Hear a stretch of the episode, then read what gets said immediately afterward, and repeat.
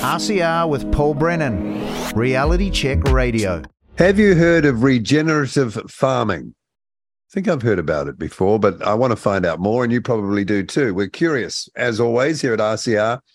So we thought we thought we'd talk with John King, who is the director of Succession. He's a facilitator, author, speaker on holistic and regenerative farming, and also part time. Well, he was anyway at Lincoln University, New Zealand, and author of the book Curiosity: Farmers Discovering What Works. John, welcome to RCR. Thanks for coming on. Ah, I know. Thanks, Paul. Thanks for having me. Okay, so I think we know the meaning of regenerative. So we'll get into that in just a moment. But the impression to the average person in the street, and that's me, is that farming farming's under attack. Is it? Oh, absolutely, absolutely. So there's there's there's uh, there's, there's there's there's a whole lot of policy that's going on at the moment, and uh, and that policy is really stretching um, you know, farmers in, in ways that, that they're not expecting. Okay. So the, and they're not getting a lot of help out of the market. So, you know, you're doing all these great things for the environment, but, you know, the market collapses or something like that, right? So you've got that kind of thing happening as well.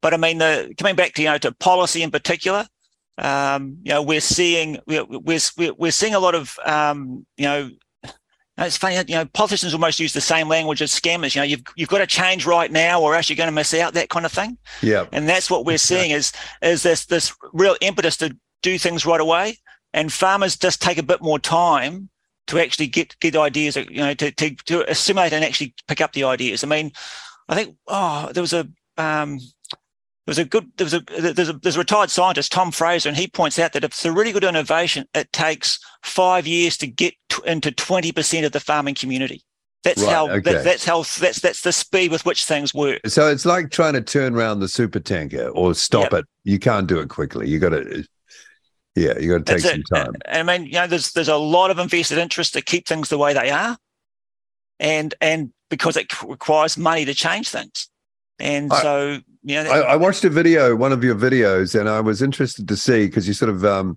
you, you know, you, you cut up the pie, you divvied up the pie, and in the end, the the the money for the farmer was only ten percent of the whole process, which I thought was pretty low, yeah, yeah. I mean, considering the- all the work that went in. Oh, absolutely. I mean, crikey, look at um, you know, if you wanted to check things out, go and have a chat with Jeremy Clarkson. You Yeah, know, he's the one that's pointing all that out. You know, he's doing Right. a great job of of of of highlighting the problems uh, with farming. So how And, uh, come how come that slice is so small? Well, farmers abdicate um, a lot of that away because, as I say in, in there, you know, fifty percent of the retail dollar goes to the marketers. So if you're a dairy farmer, that'll be Fonterra, right? Yeah, and then and then there's all your suppliers. So so you know if, if- to to get that that other fifty cents, you've got to pay a whole lot of money to, to your suppliers, and that includes things like your fertilizer companies, the agrochemical companies, um, your banks, irrigation companies, all that kind of stuff. So all that and and all those organisations are well skilled up on knowing just how much money you've, you're going to be making for the size of business you have, and they know primarily wh- what what cost to to to to, to uh, promote their products through to get the maximum benefit for them. so there are middlemen everywhere. Yep, yep. In fact, one farmer told me he believes that there's, might might have come from a study that for every farmer, there's at least 33 uh, uh, people that are that are drawing an income from that person. You know, that Wow. whole thing around, you know, the the art of being a good parasite is not to not to kill the host. yeah, that's, that's right. where that fits in, right? That kind of thing. So Very parasitical by the sounds of Mm. things. Yeah, don't kill the host. Just keep That's them going just enough so you can keep sucking off them. It's probably not a very technical way of putting it. Okay, so um, you mentioned politicians like scammers. Uh, the way that sort of talk indicates really you don't know what you're talking about, right? When when they when they say those glib things. We've got to be careful here because I mean, I, I- don't blame I, I don't blame politicians. It's the it's the people that are in behind them, the consultants that are actually. Well, no, they the know they know if they say the wrong thing, they won't get elected. So they're thinking of themselves. Well, yeah, they are, and uh, uh, it's it's it's you know it's a it's a it's it's a bit you know we all know it's a bit like you know Yes Minister that you know British comedy from the eighties, right? It's the civil servants that drive everything, and uh, and so it's the people that mix with those that are influencing where policy is going. And if you're if you're a farmer and you're busy 24 7 on your property, there's no way you can, you know, have the time to lounge around the, in, in the back row of the back benches pub there to, to, tap people on the shoulders as they come in and out, that kind of thing, right? right? You know what I mean? So it's, you know, it, and, and we, and I, you know, I think that's what we're seeing with the current um, uh, uh, cabinet and so on is that their, their inability to actually um, uh, get their ideas across to the public you know they, have struggled with their marketing with a lot of their policies that they've brought to the to the fore, and uh, and I think now that's what that's what's happening, and and I think this whole swing to the right that we're seeing, uh, not just in farming but right across the country, is is due to the is due to that people do not feel listened to by yeah, the yeah. bureaucracy. You know, you know, um, Allan Savory has a great uh, saying. He says, you know, what is it about bureaucracies that make them watertight to new information and produce outcomes that lack common sense and humanity. And and that's what we're dealing with is that it's it's a it's it's how do we change bureaucracy to actually listen to people? Because it's the worst of all worlds, what you just uh, described. There. Yep, absolutely. Absolutely. Um, and, and it's interesting too because a lot of politicians, particularly in the past, maybe right of center on that side, have been farmers. Yep. Yeah, I mean that's a, there was there was a huge political um, uh, um, group of politicians that that had a farming background. And of course, you know, basically the country was run by farmers. If you go back hundred years, so you know that's that's there's a there's a strong yeah there's a strong connection between politics and farming because it's you know it's such a tough career to be in. We'll get into the concept of regenerative farming in just a moment. I'm curious to get your opinion on where farming and the current way that farming is operated whether it is actually a threat to the environment because we're told it is all the time. Is it actually? I think I'm of the opinion um, that the biggest issue, I mean, the, the, the, farmers that I mix with, the farmers that, that are interested in my ideas, are trying to get away from agrochemical. Agrochemical is the big issue. Okay, and we don't hear about that in the media. We just hear about nitrogen. But I think agrochemical is the big issue. The use of herbicides, insecticides, um, fungicides, those kinds of things, is really what's driving farmers to look at alternatives. Because quite often when they're using those things, after a while they find it's not actually addressing the root causes of their problems. And that's where a lot of the technology things that farmers are now grappling with are slowly finding out is that is that uh, they've been oversold. The science has been oversold and what they're what they're what they're now grappling with is, you know, they're, they're told to go and do something, they go and do it, but it makes no difference. It just costs them a whole lot more, but the price for the product they're getting hasn't gone up, and the amount of money that they're getting is not going up. So, so they find that they're actually making less money using all these things. Yeah.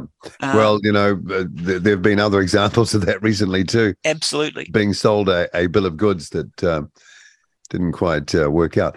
Okay, but, but I'm what I'm thinking is in terms of is the criticism of farming in terms of uh, the it's damaging the environment from a climate change point of view, and that you know there's an assault even on meat eating now as a result of that. Oh.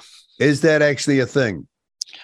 I mean, I don't think so. I think that you know it, what's interesting is that um, a lot of the science is, is really, really interesting. You know, for example, the greenhouse gas laboratory spent years trying to get you know, gas emissions and so on from animals in the paddock. Could, ne- could never get anything consistent. The moment they took the, the animal out of the paddock and put it in a cubicle, and they could measure every odor that that animal could squeeze out, all of a sudden it's become a liability. Well, of course, that's an obvious thing. That's right. That's, that's one of the dramas we have around science is that if you take something out of it out of its context and put it in a test tube and then say to people that's how it works, you've completely missed what's what actually holds everything in balance and what's the balance and checks are, that kind of thing. And that's one of the things that I think that we're dealing with with with you know, some of the angst between the the conventional farming or traditional farming and and what's happening with with with the regen guys is that um, you know there's there's some real issues around around science. Science, the way we do science, where you do the peer review and that kind of stuff, strips the context away from the data that you're looking at. And as a farmer, you want to know what the limitations are of of uh, of uh, of um, the science that's coming through because it, you might be farming in a different part of the country or using a different you know crop or li- or livestock or whatever that kind of thing. And as you know farmers will tell you scientists are great for telling you everything brilliant about something but they never tell you its limitations. And and so what i think farmers are really missing is a sense of reality when they're being you know told about the science that's out there about the things they're supposed to be doing. Yeah. What is oxidizing grassland? Just So yeah, so I, that's I saw um, it mentioned. I, I thought, I wonder yeah. what that is. I got to ask him. So, uh, so I, I follow a guy called Allan Savory, and he's been um, um, running around the world for the last fifty years, saying livestock's going to save the planet, right? And um, and he comes from Africa, and in, in Africa, like two thirds of the of the world's um, uh, landmass uh, has an environment that's that's very very seasonal. Okay, you might have forty inches of rain, but it might all fall in six weeks, and then the rest of the year you've got sunshine, right? And so what happens there is that when the plants grow, that they grow to full height, and then when the when the taps when the taps turned off, they they all go like straw, right? And if there's no disturbance, like livestock or wildlife, that kind of thing, to to to to to eat the plant or trample it into the soil, then the sun can't actually get to the growing points at, of the plant, which are actually right just above the soil surface. And so, if that doesn't happen, that plant dies, withers away, and with it goes the topsoil. And what that does is that that creates your erosion. And so then you that's how that, that's how deserts expand. It's not a it's not a it's not a um, a sandhill rolling down from the Sahara into Africa. It's the space between the plants getting wider and wider and wider because of that. And you look at places that now that are having all those big wildfires at the moment. I bet none of those places actually have grazing animals being used to to strategically to to reduce the fuel loads.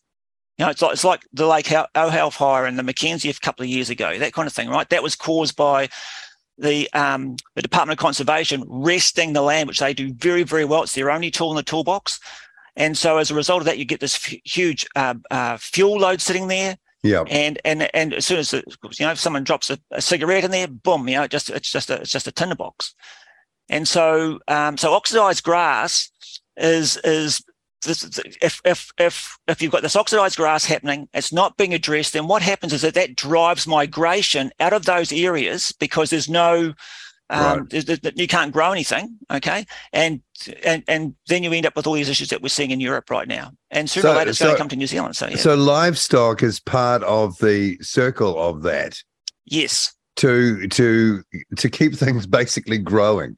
That's it. So what Savory is saying is that there's no technology that we can that we can that we can design that will that that it gives us the flexibility that livestock does in that situation, and that's what he's been trying to prove for the last fifty years. And and Well, you can see this, and you can actually see the same thing here. If you go you, if you go into the high country, you can find where the boundary is between the Department of Conservation and the farmers, because on one side of the fence there'll be um, a, a green tussock grassland pumping away with you know you know pulling carbon out of the atmosphere and so on. On the other side of the fence, literally on the other side of the fence, it's bidibids and bare soil. Now, what does bare soil do with, with the day's heat? It reflects it back up into the atmosphere. So you could argue that the that the Department of Conservation's policy by resting this country, removing livestock out of it, is actually contributing to climate change. So that's a contradiction, isn't it? Hmm. A glaring one Yep. potentially. Yeah. And How do they explain that, you- one away? Well, they don't. They just say, well, this is this is what we want. This is natural.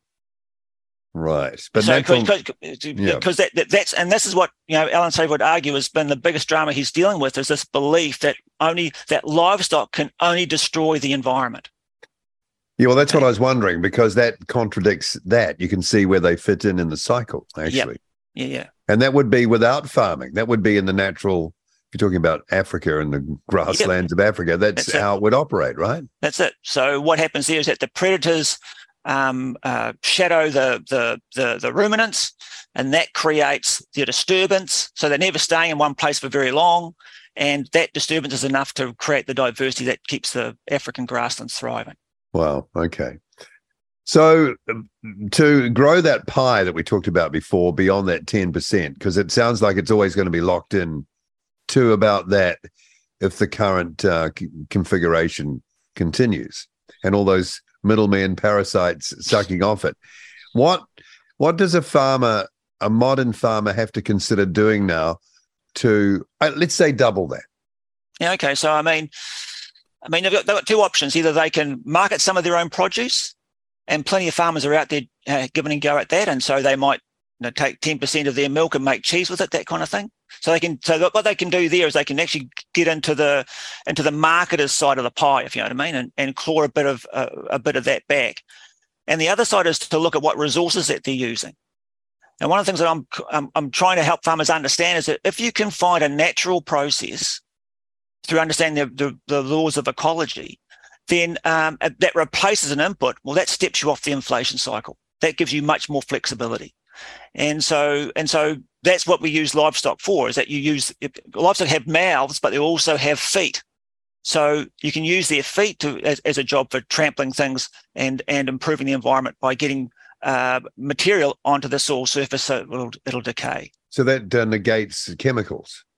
So uh, not in all instances, but in in a in a lot of instances, farmers can actually use that, yeah, and and um and reduce their need on uh on you know uh, chemical synthetics and things. That's right, yeah. So I noted down a few things here um, that you mentioned. So you might want to speak to some of these as individual things. The water cycle, the mineral cycle, sunlight harvesting, biodiversity management, and I think what you've just mentioned, selling straight to the customer and dumping that middleman. Let's go through those things. The water cycle first. So let's just talk about. Let's just uh, just broaden this, this out a wee bit. So what we're talking about with uh, with with the water cycle, the mineral cycle, a concept called energy flow, which is all about harvesting sunlight, right. and and community and community dynamics, which is the ever changing populations of biodiversity. Those four processes are, uh, are all to do with ecosystem functional landscape function. Okay. And what we're trying to do is optimize landscape function. So the thing that there is that is that we want you know we want to optimize the, the water and nutrient cycles and the energy flow and the community dynamics. Okay. And so they they are inextricably linked. One doesn't operate without the others. Okay. So there so if you influence the water cycle because you've taken all the uh, vegetation off and you've plowed the soil over, okay, that's going to simultaneously influence how um, nutrients are cycling through the soil, the amount of sunlight that, that that soil will capture, and of course the biodiversity. So, so what we're looking for there is to help farmers understand that that those uh, processes are the basis of their business. That's the engine room of the business. And if and, and the drama is is that is that the industry is uh, um, when it comes to say the water cycle, for example, their focus is well. If if I'm an irrigation company, my idea is to efficiently get the water to the farm. You never hear of an irrigation company explain to farmers how do you improve the water absorption capacity of your soil. Yeah. There's no there's no textbook to show you what a soil surface should look like to absorb 100 mil of rain an hour, for example, that kind right. of thing, right? Yeah. So that's what we're trying to get the farmers to understand is when you look at the soil surface and below, if you want to get into soil tests and things like that, that's it's really important. But it's a that structural um, um, form of the soil is really important to absorb every. You know, when someone rings up and asks, you know, what how much rain did you get last night? You want to be able to say, I got it all.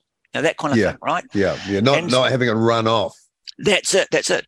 Now, in a broader sense, um, that's also providing a public good. Okay, because if we've got farms that are absorbing most of the rainfall, that's going to reduce the frequency and severity of droughts and floods. That's going to make sure, that communities, uh, the business and, and smaller communities are going to remain viable for longer, that kind of thing. And and one of the things that that that that um, that that I, I I point out is that imagine if we could actually um, package that as a policy and go to the local council and go, okay, you know, we've got soils here that we're measuring at, you know, pulling in four inches of rainfall an hour. We're providing a public good. Can we have a, you know, can we have a rebate back on our rates? Yeah, that kind of thing, that. right? Good yeah, yeah, exactly. But I mean, that's yeah. you could argue I mean? it. You could yeah, argue you could, and absolutely, and and and uh, that's really what we're, you know, th- th- that's the benefit of helping farmers understand the relevance of these eco processes in farm production. Hmm. Okay, because you know what we're looking for is we're looking for you know to absorb the rain or the irrigation, so there's less irrigation passes. Okay, to hold more in the soil. Okay, which means it's going to um, uh, um, uh, allow you to uh, have a longer growing season between rainfall events. Okay, that means you're going to be sucking in more carbon because if you've got a green leaf, okay, there's photosynthesis happening. So when photosynthesis is happening, that that's that's the creation of sugars in the plant, and those sugars get stored in the plant, but they also get pumped out into the soil to feed the biology in the soil. And right. that's and so that's what creates structure in the soil. It's the biology in there living and dying, doing their thing. And they create the the structure which allows more water to be held and more air to be held in the soil, that kind of story. That's where that fits in. Yeah. And then and then the other thing is is you know the as that improves, then the biodiversity tends to increase. Okay, so a- again, um, for someone listening um, who might, you know, be thinking about their water rates in in you know rural applications, what is the potential offset there? Um, can you say like you know you've got the right soil, the right absorption going, or, or optimal absorption? H- how much less irrigation could you need? Is there any way of? Well, well, I put it this way to farmers: if if if your soil's only absorbing half of what you put on, what are you missing? What's the potential there, for example? well, yeah, okay, that makes you know what I mean? Yeah. So yeah, so that's so so so that's what hits them, you know, between the eyes pretty quickly, you know.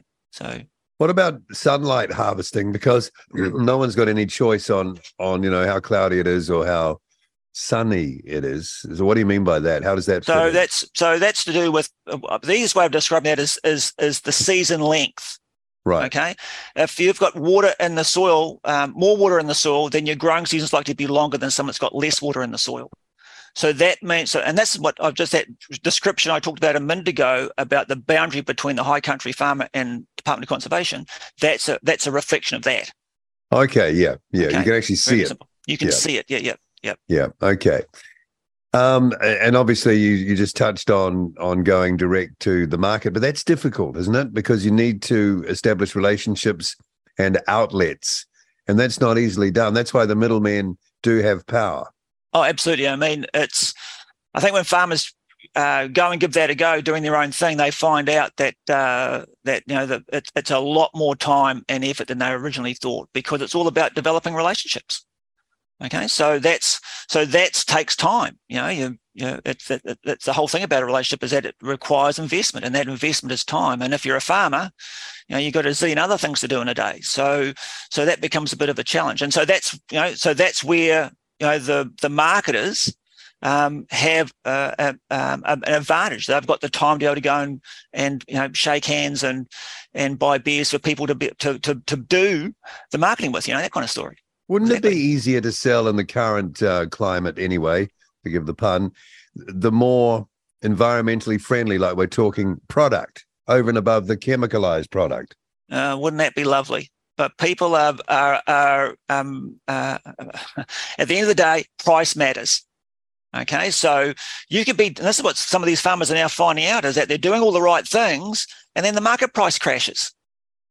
You know, look at the guys that are doing wool. Look at the thing about wool recently. You know, you're doing all the right stuff, and then the government decides to put polyester carpets in all the schools. You know, that kind yeah. of stuff. Why now? know? Why would you do that? Exactly.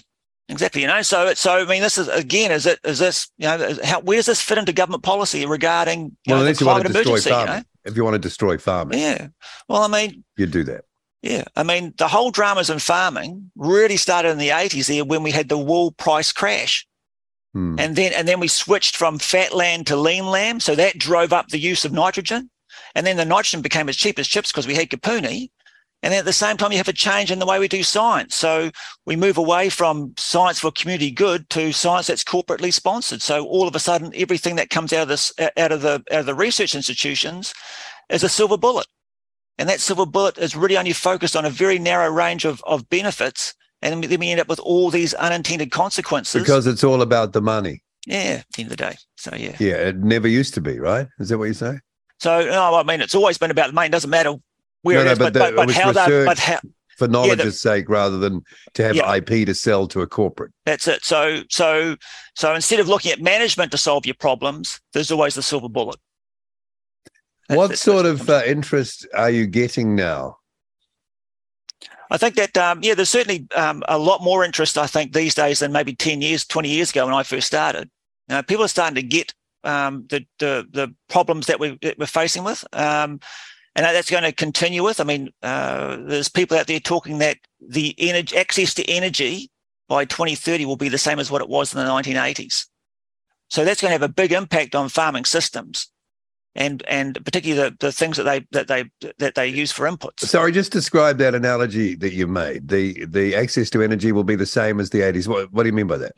So, the, well, they're talking that um, that because the, the the fossil fuel industry is declining at such a rate, apparently, okay, that the that the other that the alternative sources of energy will not um, will not be able to keep up with the rate of energy demand that we have now. Oh, so why would you go down that road then? I wonder.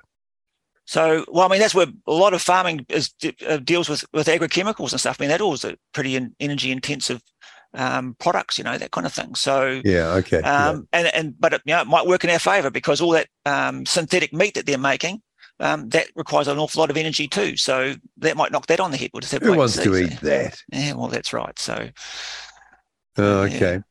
Now, I'm interested to know because you were at Lincoln University, I think, part time, not there anymore. And I'm curious to understand whether or uh, what the attitude to regenerative farming of meat is now in this sort of broader sector.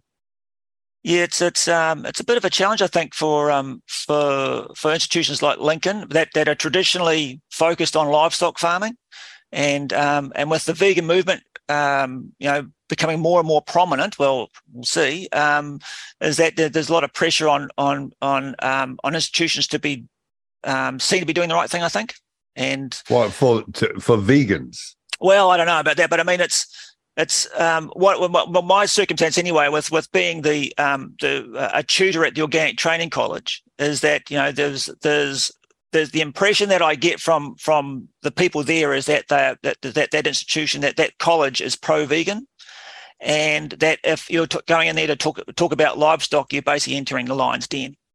And so, uh, and I've been there a couple of times where you know students have basically said, you know, why are you bothering with a sunset industry like livestock?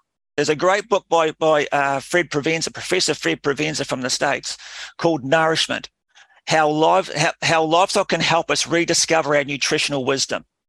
So that's 40 years of research looking at why animals eat what they do in the landscape, rangeland animals. Okay. Very, very interesting about how animals balance their own diets, all that kind of thing.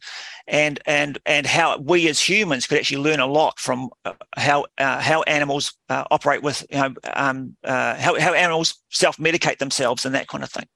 So, you know, there's some very interesting things out there regarding the, the, the role of livestock. And as I said, you know, um, when you point out um, things like, you know, as I said before, that the DOC boundary, that can be quite confronting for people that believe that, um, you know, animals actually have no role in, in anything other than destroying the landscape. Well, you you could never argue that because you'd have to then argue evo- against the evolution of animals.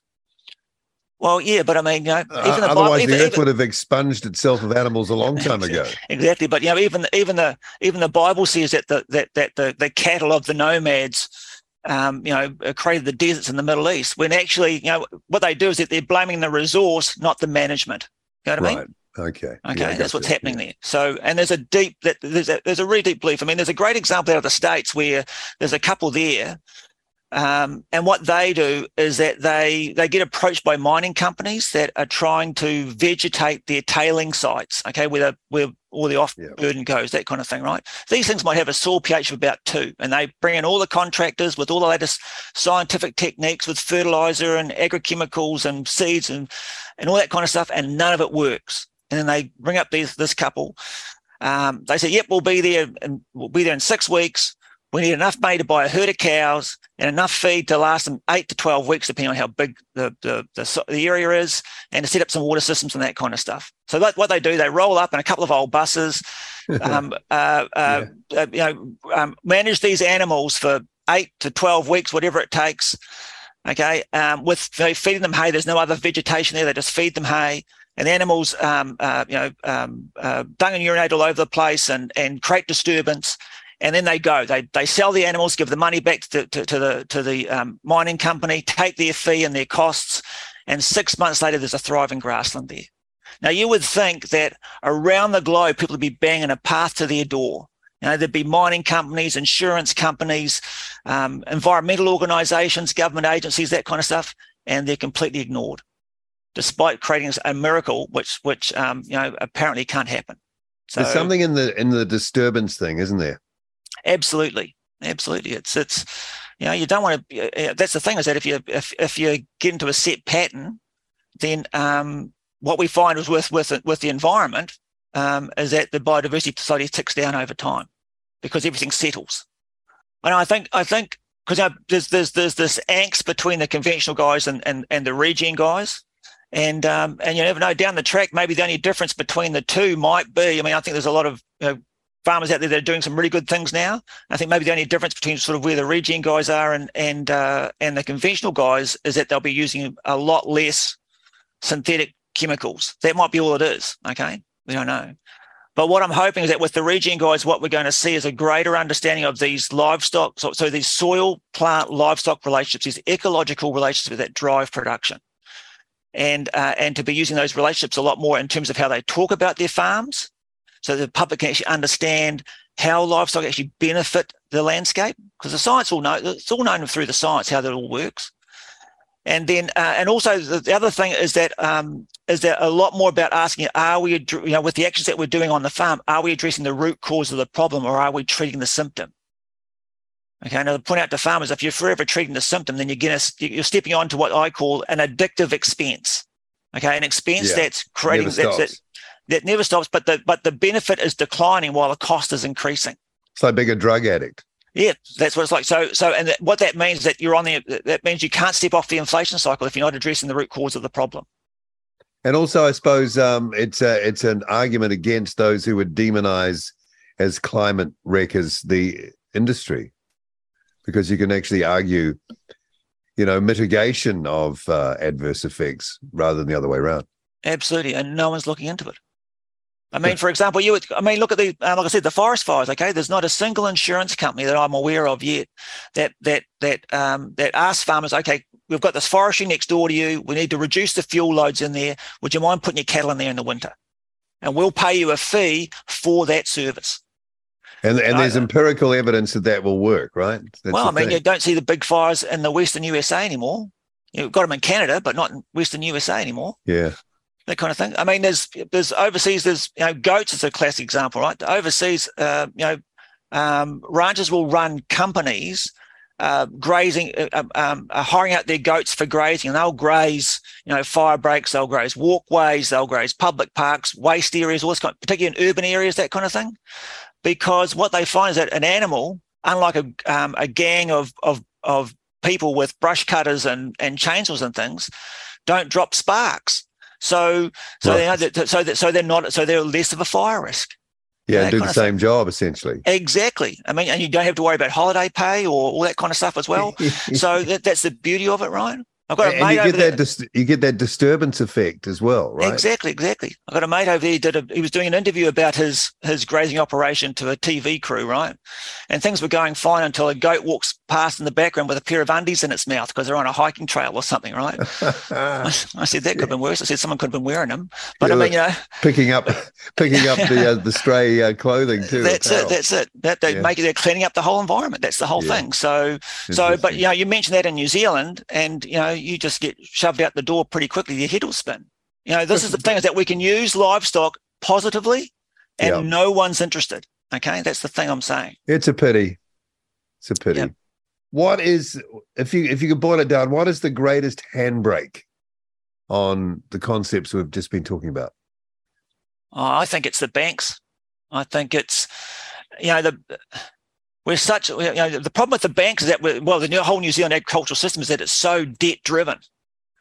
And right. so and so there's so much pressure on the farmer to to perform.